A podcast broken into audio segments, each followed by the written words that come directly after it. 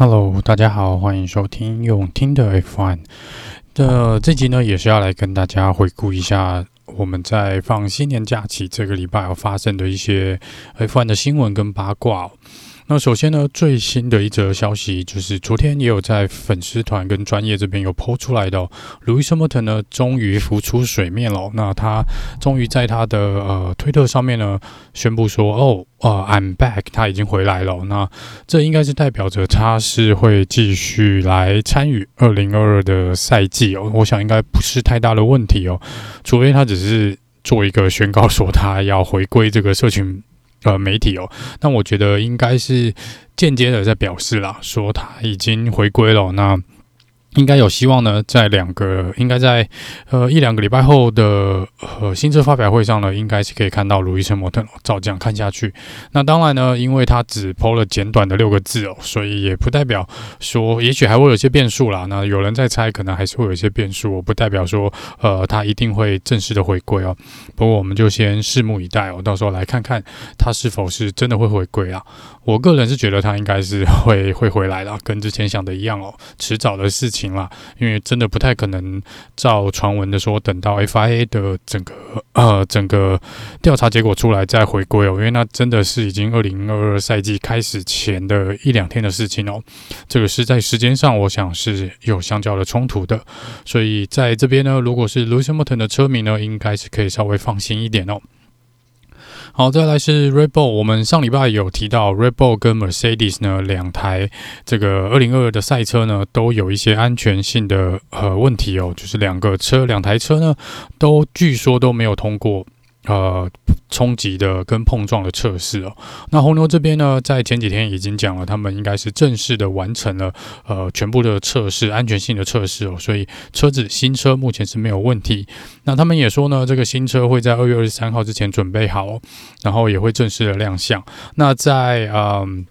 他们也有顺道提到说，其实不只是新车的部分哦，他们连升级的装备呢都已经准备好了，所以最快呢在巴林站，也就是我们的开幕赛哦，就会替他们二零二二的赛车呢进行第一次的升级装备配备上的升级哦，所以红牛看起来跑在蛮前面的，那这个呃目前。看起来是红牛已经确定，呃，他们的赛车是没有问题的。那在宾士这边呢，Mercedes 这边并没有，呃，我并没有看到一个呃比较详细的报道。那他们说的确是有一些呃安全性的问题需要去做一些呃解决哦。那目前没有看到说是不是已经正式的宣布说他们是完全通过了说安全性的测试。那另一个呢是关于 Mercedes 车子的部分呢，他们在前几天呢，在这个技术总监的访问里面呢，有提到说还蛮多。在工作人员的部分呢，有还有可能工程师的部分啊，是有一点点担忧。今年他们目前所使用的，呃，可能在测试阶段所使使用的这个引擎的部分哦，这个动力引擎的部分，那他说这个看起来是有一些呃弱点的，可能出力啊这些是没有达到他们一开始所预期的呃这个部分，所以他们说这边呢是有一点点的担忧哦，那也会尽快的在开幕赛前呢把所有问题给解决掉。另一个呢，车队有一个车队的消息是 Alpha Romeo，Alpha Romeo 呢，呃，之前呢可以把它当做是呃红军的第二车队，红军的第二车队，因为他们之前所使用的车子呢，呃，主要的元件呢，像引擎啊，呃，还有这个悬吊系统以及这个变速箱呢，都是跟红军来来。拿的哦，所以在某种程度上面呢，几乎可能有一半的 DNA 就是红军的 DNA 哦。那 Alfa Romeo 先前在前几年就有录，就有渐渐的在讲说，他们希望呢是能够呃。尽量减少呢，就是削弱了跟法拉利的关系哦，也不是因为他们说在可能过去的合作关系上面呢，法拉利对他们是有一些可能影响力蛮大的影响力存在哦，包含这个车手的部分，所以我们看到其实有蛮多法拉利的呃年轻车手呢，都会被丢到 Alfa Romeo 或者之前的 saber 这车队这边哦，像 chaleck 之前也是在 saber 这边 Alfa Romeo 这边哦，然后 Giovinazzi 这边呃可能也之前也是有这个。也是在这个车队嘛，那他们都是隶属于法拉利年轻车手这个培养的这个目标的车手，所以在这边呢，Alfa Romeo 之前就有讲哦，他们像今年嘛，今年二零二二的呃呃团队呢，他们就车手的部分，他们就是由自己来做决定哦，就是没有受到法拉利的呃红军这边的影响。那在今年呢，他们已经出来讲了，就说在二零二二赛车的部分呢，他们确定不会使用红军的这个变速箱跟这个悬吊系统的部分哦，也就是说更进一步的消减少了他们车子所使用的零件呢，是跟法拉利相关的。那目前来说，他们说整台车子唯一比较有关联性的呢，就是引擎的部分还是使用法拉利这边所提供的，但是其他的部分呢，基本上他们都由自己来做一个设计哦。所以这个呢，呃，是可能 Alfa Romeo 今年会跟前几年比较比较不一样的一个地方。好，接下来又要聊聊 Michael Masi 了。这个 Michael Masi 真的每个礼拜都可以聊他哦。那在这边呢，呃。上个礼拜呢，红牛这边有出来的，算是我觉得啦，算是一个公开的表态哦，就是来。算是挺 Michael Masi 留下来当 Race Director。那红牛这边所释放出的消息是说呢，他们也觉得啦，他们也觉得说，呃，在 FIA 这边呢，在当时 Charlie Whiting 呃过世之后呢，他们没有想到，他们只是把 Michael Masi 抓过来，我想说至少可以呃有人去顶替这个 Charlie 的位置哦。但是这个查理的位置呢，并不是那么好做。我们也看到，其实压力是很大的。那呃，你可以说，如果查理做得到到呢？也许 Michael Masi 也做得到，但是并不不能这样子讲嘛。就说呃，也许查理做得到的事情呢，这个 Michael 这边呢，Masi 这边是没有办法做到的。那他们也说呢，可能在 FIA 这边呢，跟 F1 大会这边都没有想到，呃，这个查理所留下来的洞有这么大哦，有大到说呃，可能呃超乎他们的想象。所以 Michael Masi 栽进去之后呢，才发现事态不对哦。那所以在这边红牛是觉得说他并没有。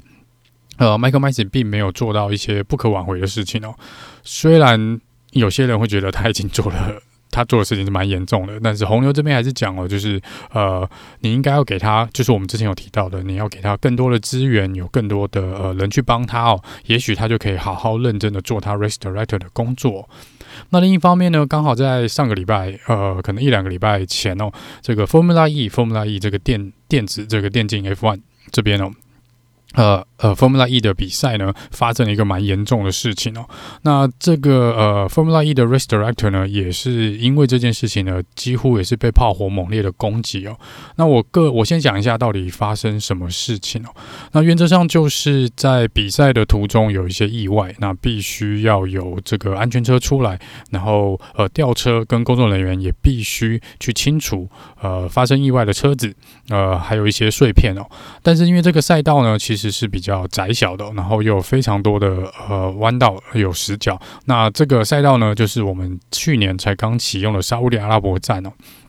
所以这边。虽然上个礼拜我们有提到说，F1 这边会针对这个赛道去做一些修正哦，把一些可能能见度不佳或是一些有这个盲点的弯道呢去做一个修改，但是这个目前的赛道是因为还没有停止使用哦，所以 Formula E 这边所使用的那个 F1 所使用的赛道是近乎一样的，几乎没有任何的改变。那也就是因为这样子呢，造成意外的时候呢，会相当的棘手以及难处理哦。那偏偏呢，我们这位 Race Director 呢，这 Formula E 的 Race Director，他虽然做的决定是叫出 Safety Car，在这部分都没有问题哦。可是呢，他却忽略了说，在那个弯道上面是一个呃，算是一个蛮有死角的一个弯道。也就是说，如果呃，即便是用 Safety Car 的速度呢，过那个弯道，一过弯可能来不及反应，就会撞上那个吊车跟工作人员哦。更别说那台吊车挡在出弯口的附近哦，更。造成了一另外一个死角，就是在吊车前面的这些工作人员呢，呃，在如果有兴趣的朋友可以去找一下那个画面哦。那我目前是呃，我有看到一次，那好像被删除了，我不知道官方还有没有留着。那那个画面蛮惊悚的，就是吊车还在处理事情哦，那前面有一位有一两位工作人员好像在捡碎片吧，然后就。呃，可能超出了吊车的范围，视线范围，然后后面的赛车和 Safety Car 就冲出来了。那这是我觉得在安全性上面来说，相当相当危险的一件事情，这不应该发生哦。那也就间接造成了 Safety Car 最后干脆是直接停在赛道上面，然后把所有车子都停下来哦，就跟红旗差不多。所以在这个部分呢，其实呃也有蛮多人讲说，如果你们要开除 Michael Masi 的话呢，那你们应该要顺便开除 Formula E 的 Race Director，因为他做的事情呢是。让更多人的生命有造成更多人生命的危害哦。那这的确哦，在这个呃 Formula E 的部分呢，呃，我觉得那个安全性真的是非常非常让人吃惊的，怎么还会有发生这种事情？所以在呃这个角度上面，如果 FIA 要处理 Michael Masi 的事件呢，要处理他的话呢，那我其实真的也觉得呃。呃，Formula E 的 Race Director 做的事情呢，是比 Michael Masi 还要更糟糕的。至少 Michael Masi 呢，呃，也许伤了很多人的心，但是他并没有造成任何车手的生命的安全哦，跟工作人员生命的安全。那我觉得在呃过去几年看到了一些事故哦，看到蛮多事故跟一些车手呃。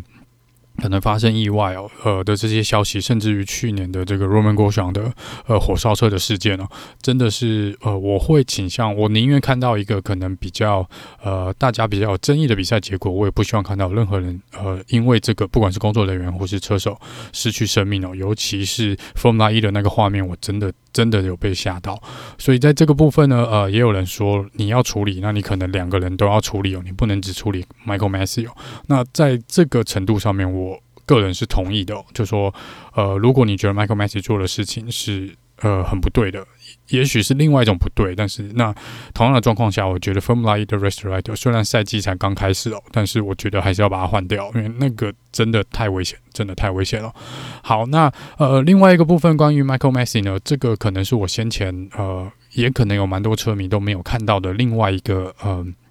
另外一个方面来看这个事情哦，那也就是前任的车手，前 F1 车手，呃，Karun Chandhok，呃，Chandhok 是之前呢。呃，也是，他目前是呃转播员哦，是转播员。那他前一阵子接受访问的时候，做出他个人的一个见解哦。那他说，其实呢，呃，站在当下啦，因为当下如果发生这个事情哦，其实即便过了一两个月哦，也有蛮多人还是在吵这件事情嘛。可是他说，如果仔细去看哦，呃，Michael Masi 其实运气是蛮不好的，因为他当下即便看到了 Latifi 的这个事故哦，他心里想的应该，他觉得啦，呃。Michael Masi 当下想的是说，哎、那个地方并不是那么危险的地方，也是蛮开放的一个区域。第二是吊车刚好就在旁边，的确也是。然后吊车的旁边呢，就有一个出入口呢，可以把车子移开哦，的确也是。所以，呃，现在回去看那些画面哦，呃，也许 Michael Masi 心里想的，他觉得心里想的是说，呃，这应该是一个很快速就可以清掉的一个事故。呃，是不需要太担心，然后他所以他觉得大不了就是 safety car 出来一两圈，或是黄旗就可以解决了，大家放慢速度就可以解决了。但没有想到呢，这个呃。他可能忽略了当时的气候因素跟呃刹车，呃车赛车的刹车呢，通常是过热的一个状况哦。那呃常常车子停下来，你会看到轮子都还在刹车那边还在冒烟，那个冒烟其实就是刹车在冒烟，因为非常的烫。那也蛮多时候我们看到这个刹车会起火，我们也看过几次呃有火花出来的现象哦。所以在呃拖走了 Latifi 赛车的时候呢，刚好这个好像有一个前轮的这个刹车呢就着火了。那因为着火呢，这个工作人员没办法哦，就必须要去花更多、花多一点点时间，跑到旁边去拿灭火器，然后再过来喷这个 Latifi 的赛车哦。那也是因为这样喷了这些呃灭火器的喷雾之后呢，造成了赛道上有更多的东西需要清理哦。因为你现在喷了一堆泡沫在赛道上哦，所以变成呃整个时间就被拉长了。那呃，这个被拉长了，就变成说，Michael Masi 当下也来不及了，也就是除了 Safety Car 以外，他也不可能红旗他，因为剩下那个圈数，如果他红旗呢，基本上就代表说，呃，比赛就当下就没有办法重新开始哦，因为当时那个时间点他已经没有其他选择，所以可能在所有众多的压力下，跟时间的压力下，然后加上可能呃，我们之前有讲过，他一直强调说，呃，各车队呢其实都有同意。车手跟车队都有同意呢，尽量让比赛在呃绿灯的状况下完完赛哦，所以他就做出了他这个决定啊。那某种程度来说呢，呃，Karun Chandhok 是觉得说，呃，这个部分呢是有一点点，Michael Masi 是有一点点衰啦，有一点点倒霉哦，所以也许也许呃也是在暗示呢，我猜也是有点暗示说他也许没有。到足以要被开除哦，或是当这个扛下所有罪罪过的这个人哦，呃，因为也看到之前也有其他车队有出来嘛，就是暂时呃来挺说 Michael Masi 应该要留下来哦，所以呃这个部分呢，嗯、就是关于 Michael Masi 的另一个方面的看法。那也许我想的确也是啦，毕竟呃任何人在那种，我相信他的压力是很大的，这个之前应该也有提过，呃，但是。不得不说，他的决定是真的蛮糟糕的。呃，即便在当下，我我想那种压力那么大的状况下，可能。就算我们去任何人去做这个决定哦，也许都不是一个很简单的决定了。那这个也没办法，事情反正已经发生了，已经过了呃两个月，快两个月了，快两个月了。呃，但是看起来啊、还是蛮多人呃想要讨论的重点哦。那我们就只能呃等待大会呢 调查结果出来呢，来看看 Michael Masi 最终的去留呃会去哪里哦。好，那再来呢呃讲一下、哦、这个呃。Marco Helmut Marko 这个红牛的这个算是精神领袖，精神领袖，他常常出一些蛮惊人的话语，而且也是没在怕的哦。有些讲话真的是蛮尖酸、蛮刺的哦。那他这个上个礼拜呢，呃，我不知道是刚好所有的访问都累积在那一天，还是同一个访问他真的开地图炮，炮火全开哦。他在上个礼拜呢，呃，我们看看哦，他聊到呃。关于 Sergio Perez 来去做防守的这个部分哦，然后就又间接的讨论到了 Bottas，呃，讨论到这个呃 Valtteri Bottas 的部分。那他说呢，Bottas 基本上呢是非常快的一位车手，但是呃快归快哦，但是他没有办法，呃，当前面有很多车子的时候呢，他是没有办法超车跟跑到前面的。他说这是呃 Bottas 最大的缺点哦，呃，他用的英文呢是呃。Bottas is a loser when overtaking 哦，我觉得呃的确啦，我们看到 Bottas 过去哦，呃的确呃同样开着 Mercedes 哦，从最后面来跑的话呢，他的确没有办法像 Hamilton 那样了，从后面一路的往前追哦，总是好像从后面开始就很吃力的感觉。但如果你让他跑在前面的话呢，呃可能就比较不一样哦。那这可能是呃我们之前有提到 Bottas。的蛮大的一个弱点啊，蛮大一个弱点，他似乎是不太能够做呃一对一哦，或是做这个呃比较激烈的超车哦，因为过去一两年呢，可能比较明显，我看到蛮多场合的他的防守呢，几乎是有防跟没有防一样哦，所以这个部分呢，看看 Bottas 呢换到 Alpha Romeo 会不会有一些改变哦。那当然，Helmut Marko 不是只有泡这个嘴炮这个 Bottas 他一样去泡 George Russell。然后他呃问到 George Russell 的时候呢，Helmut Marko 呢，我们的 Marco 爷爷呢，他就说呢，他说呃他还没有完全的呃被说服哦，就是 George Russell 是呃未来的明日之星哦。他说他还没有完全被说服哦。他说我们就来看看啊，因为他之前呢是在 Williams 也没什么压力哦，那压力也没有那么大哦。然后呃，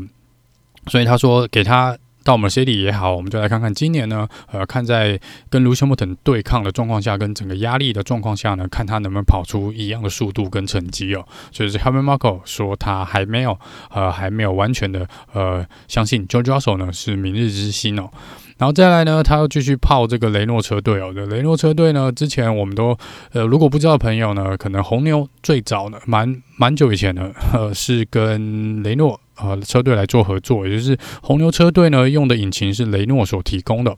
那 Renault 呢，也就是现在的 Alpine 车队嘛。那在更早的时候呢，其实两边合作是蛮愉快的，因为他们一起呢，就是红牛。用了使用这个法国这个雷诺引擎呢，拿下了就是 Sebastian Vettel 那时候，我们 Seb 那时候从二零一零年到二零一三年这四年的赛季呢，都拿下冠军了，而且拿下车队冠军。所以这个部分呢，他们一开始的合作是密切，是很好的。但是，一进入这个 Hybrid Era，就是 Mercedes。宾士车这个呃统治的这个时期，二零一四年开始呢，这个雷诺车队我不知道是在设计上的问题，还是他们把整个 Hyper Era 的呃引擎设计方向都搞错了，所以从那时候开始就走下坡嘛。那这边 Harvey Marko 呢就说呢，他们呃之前好像可能没有公开的表示这些事情哦，那他这次直接出来讲哦，他说他们就觉得当时雷诺就是不行啊，他们觉得摆明了就认为呃内部红牛一致的同意哦，他们不可能呃。赢得任何的冠军，呃，如果还是使继续使用雷诺引擎的话，哦，所以他们说他们只好丢掉雷诺，然后去找寻新的这个引擎的供应商哦，所以他们最后是找上了呃汉达本田嘛，那也看起来呢，汉达是比较好的选择哦，因为 Alpine 呃所使用的雷诺的引擎呢，到目前为止还是没有跑出很理想的成绩，但是汉达呢，在去年呢拿替红牛拿下了一座呃世界冠军哦。所以这个部分呢，Helmut Marko 讲的也是有点酸啦。好，那这是呃 Marko 的部分哦。呃，我觉得未来还是可以去期待我们的 Marko 爷爷呢，继续讲出一些蛮惊人的话语哦。因为他从以前应该就是这样，对他真的是呃，某种程度我觉得是有他一些独特的眼光，有他一些独特的眼光，但是我觉得在某些程度上也做的有可能做某些事情上面，我觉得也是蛮残酷的。那你看看他怎么对 Albon、对 Gasly 哦，对这个呃 Daniel Kvyat，呃，其实都蛮狠的，我觉得某种程度是蛮狠的啦。但也不得不佩服他哦，眼光其实蛮精准的哦。他在选车手的这个部分呢，我想呃是毋庸置疑的，毋庸置疑的。好，那再来呢？呃，关于刚刚聊到这个 Alex Albon 嘛，那 Alex Albon 呢，我们都知道他是英国跟泰国的混血哦，所以他其实应该是有双重国籍的身份。那他过去呢，过去出赛的时候都是呃在英国的国旗，使用英国的国旗哦。那呃。今年他回归了嘛？那今年回归呢？本来他有表示说他想要用泰国的国旗哦出赛，也就是说在我们那个赛车手荧幕的显示或国籍显示上面会议，他应该要显示泰国的国旗而不是英国的国旗。但是现在有个问题哦，就是泰国目前跟俄罗斯是一样的状况，就是我们知道 Mazepin 是没办法用俄罗斯的国旗出赛哦，因为呃这个呃 World Anti-Doping Agency 这个 WADA W A D A 哦这个呃。基本上是说，如果你有一个国家有太多选手使用禁药，或是使用一些不平等的呃方式去赢得比赛哦，或是一些投机取巧的方式去赢得比赛，那你就是没有办法呃用你的国家出赛，代表你的国家出赛，所以你就必须要挂其他的国旗，或是你会像之前呃一些体育选手他挂的是。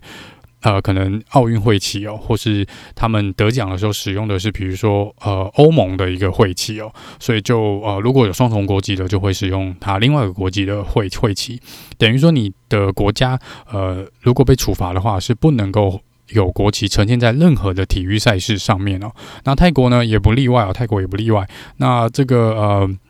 但是。呃，有一个新闻讲说呢，今年 L 榜应该是可以可以呃挂泰国的国旗哦，因为目前来说呢，泰国好像 WADA 这边呢 WADA 这个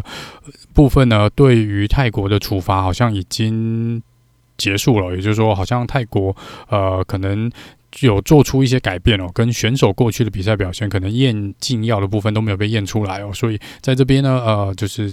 清除了他们之前呃呃不能挂国籍的这个限制啊，那另外一个呃要求呢，这个瓦达的要求呢是说呢，呃他希望呢呃泰国呢的这个呃关于这个关于这个不使用禁药的这个有一个他们有点像一个机构呢是来针对这个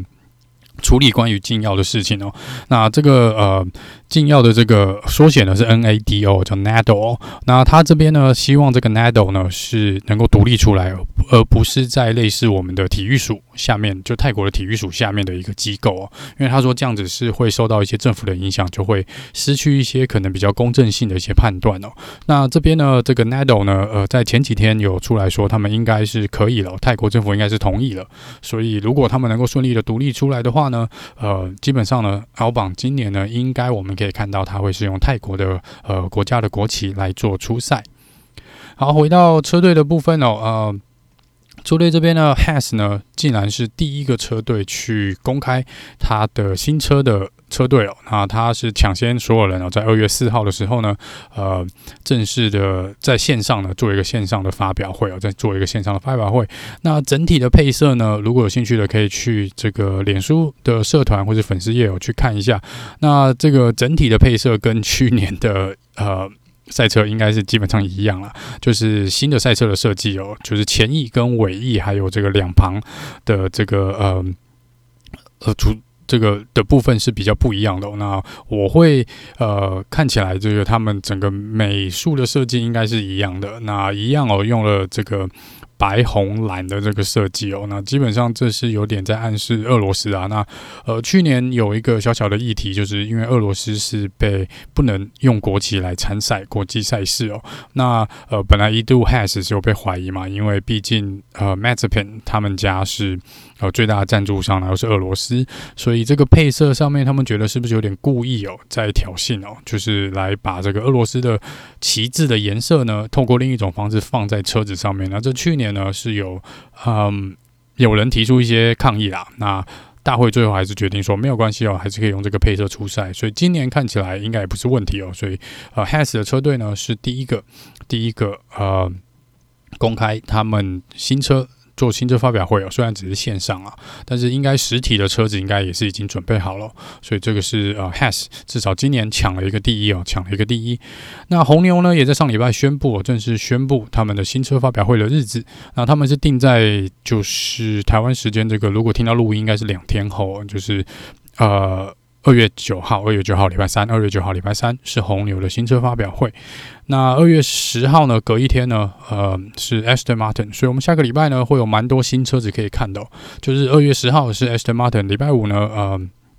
和，二月十一号应该是 McLaren，呃，是 McLaren 来做新车发表会哦。那在隔一个礼拜的下礼拜一呢，二月十四号情人节是 AlphaTauri 会发表，呃，做新车发表。接下来是二月十七，Ferrari 红军做新车发表。十八号是 Mercedes 宾士。二月二十一是 Alpine，然后二月二十七是 Alfa Romeo，垫底的是 Alfa Romeo。好，那这个是目前新车发表会的一些日期哦。那我们这个礼拜开始呢，就可以看到蛮多新车的公告了，公布了，叫大家来看一下呢，新车到底都会长什么样子哦。然后他们的整体的呃美术设计呢，会又是用什么样的配色？我在猜，应该跟去年应该都差不多啦。原则上配色可能各车队不会差太多，但不知道会不会有一些意外的呃让人意外的地方哦。哈。好，那接下来聊聊关于这个其他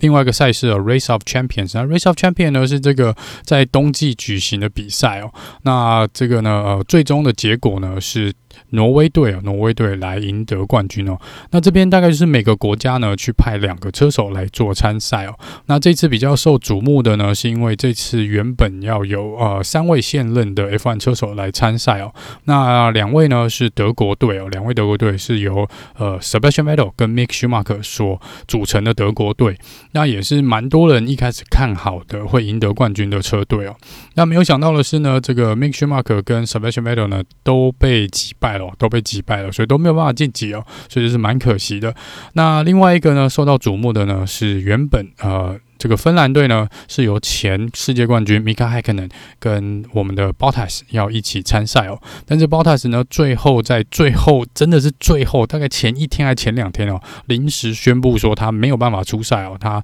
这。退出哦，所以他们临时又找了另外一位呃女车手，呃女性的车手呢来搭配米卡海肯的呢。那呃，包塔这边是说呢，他有一些可能。呃，行程上的呃冲突哦，所以他没有办法参赛哦。那也有人去酸他，就说哇，你去年答应这件事情哦，然后到前两天你才发现你有其他事情要做，你不是应该把事情都排开了吗？好，那 这个呃部分本来一度也有人说，干脆赶快叫叫 Kimi Räikkönen 去跟 Mika Häkkinen team up，但是 Kimi 好像也在忙，也没有呃回应啊。最后是找了这个呃 Emma Emma 呃 Kymäläinen 来跟 Mika Häkkinen 做初赛哦。那最终呢是恭喜。这个挪威队啦，他们拿下了这次 Race of Champion 的冠军哦。好，那再来是关于这个红牛车队的呃，算车队老板哦，Christian Horner，Christian Horner 呢，在去年如果有印象的话，在卡达站的时候呢，因为在好像在预赛的时候，Max Verstappen 跟 Bottas 他们有一些呃可能忽略黄旗的一个状况哦，所以在那时候呢，嗯，Maxim Steppen 是有被罚了五个顺位哦，然后还被扣了两分哦，这个 penalty point。那 Christian Horner 有公开的呃抨击哦，这个呃赛道上的工作人员哦，说他们不知道就有点反正就是去批评赛道工作人员呃黄旗可能挥的不对啊，或者黄旗挥的太慢。那总之呢，他的公开发言呢，照。就是有点，我觉得也不妥啦，这不应该去呃讲这些工作人员的不是哦，因为他们真的也是蛮辛苦的。然后当下那个其实蛮蛮突然的状况，呃，不管是单黄旗或双黄旗哦，总之啊、呃，他反正对工作人员这个发言不是很好。那他事后是也有跟工作人员做一个道歉哦。那他这边呢，同时也同意有去类似做一个社区服务啦。那这个服务呢，其实是呃。参与 FIA 的一些活动哦，然后去当一个类似这个呃训练的课程哦，然后他去有点去透过这个视讯呢来去分享他车队管理的一些经验哦，或他一路走来这个当车队老板的一些经验哦。那同时呢，他也参加了这个呃可能关于这个规则一些准则的一些规范的一些会议哦。那这里面也有呃。这里面好玩的哦，好玩的是这里面也有这个 Michael Masi 呃来主持的一些会议哦，然后 Charles Leclerc 也有法拉利的 Charles Leclerc 也有参与这个会议。好，接下来是关于可能跟 F1 比较没有那么大关系哦。那但这个是呃，如果有在玩乐高的朋友，呃，我个人是有在玩乐高。那这个关于在玩乐高的朋友呢，在三月一号，三月一号呢，呃，我们的 Mercedes 宾士跟 LEGO 有乐高这边呢有一个合作。那这个合作呢，是我们可以呃这个发行，他们乐高会发行一组赛车的乐高哦。那这个赛车呢，就是宾士车队的 W 十二的车子哦，W 十二车子也就是 Bottas 跟 Lewis Hamilton 开过的车子，所以在这边呢，啊、这个呢，呃，W 十二大概是四公分高哦，十九分十九公分长度哦，然后大概宽是七公分哦，看起来还不小，看起来不小，呃，那这个赛车呢会在三月一号开卖，三月要开卖，那目前的定价是欧元三十五元哦，三十五元。那有兴趣的朋友呢，可以关注乐高的官网。那台湾我相信应该会有些乐高的通路商也会进这个货，所以就去看一下喽。好，那最后呢，来跟大家讲一下，就是呃，有一些有趣的小八卦哦。那这个是 Jenson Button 呢，在稍早有一些访问里面呢，聊到 Kimi Räikkönen 哦。那他聊到 Kimi 的时候呢，说，呃，虽然 Kimi 在赛车场上呢，在比赛的时候是相当安静的一个人哦，也不太理任何人，也不太会跟你在赛车场上聊天或讲话。但是他说，只要一离开赛车场哦，Kimi 基本上是另外一个人哦。那在上次 Kimi 的专辑里面也有提到，Kimi 常常很喜欢去 party 哦，常常喝到不省人事哦。那 Button 说呢，他有一次跟 Kimi 在伦敦那边嘛，在英国，然后去喝酒。那那当时 Button 说他那当时还有一个在伦敦有一间房子，那他跟 Kimi 好像喝到三四凌晨三四点哦，然后他跟 Kimi 说我他撑不住了，他要先回家休息哦。然后他印象中说 Kimi 跟他说拜拜之后呢。Button 就走出了那个可能酒吧，然后去叫了一台电车，然后搭车回到他家。然后回到他家的时候，他一开门发现 Kimi 就坐在他的沙发上。然后他说他到现在还是无法理解为什么 Kimi 会坐在他的沙发上哦。那这个呢，当然这个故事他说，因为当时飞得非常非常的忙，所以也有可能他是跟着 Kimi 一起坐计程车回到他家。然后也许这所有的记忆都是有问题的。然后呃，不管怎么说呢，呃，在当下问到的时候呢，这个有人旁边好像有人开一个玩笑，就说呃，所以你只是间接的证明 Kimi 在任何方面都跑得比你快。即便在赛车场的外面哦，也跑得比你快哦。那这是一个小插曲啦，我觉得也是蛮有趣的，跟大家分享一下。好了，那以上呢就是这礼拜的呃新闻的跟八卦的 debrief 哦。那我们一样会在下周呢来做一个呃回顾，呃每一周的新闻回顾。那下一周呃在。因为会有蛮多呃的新车发表会，有基本上会有四五场的新车发表会，那也会尽快的在第一时间呢，在呃可能社团跟粉丝页这边呢抛出照片给大家看哦。好，那我们就下次见喽，拜拜。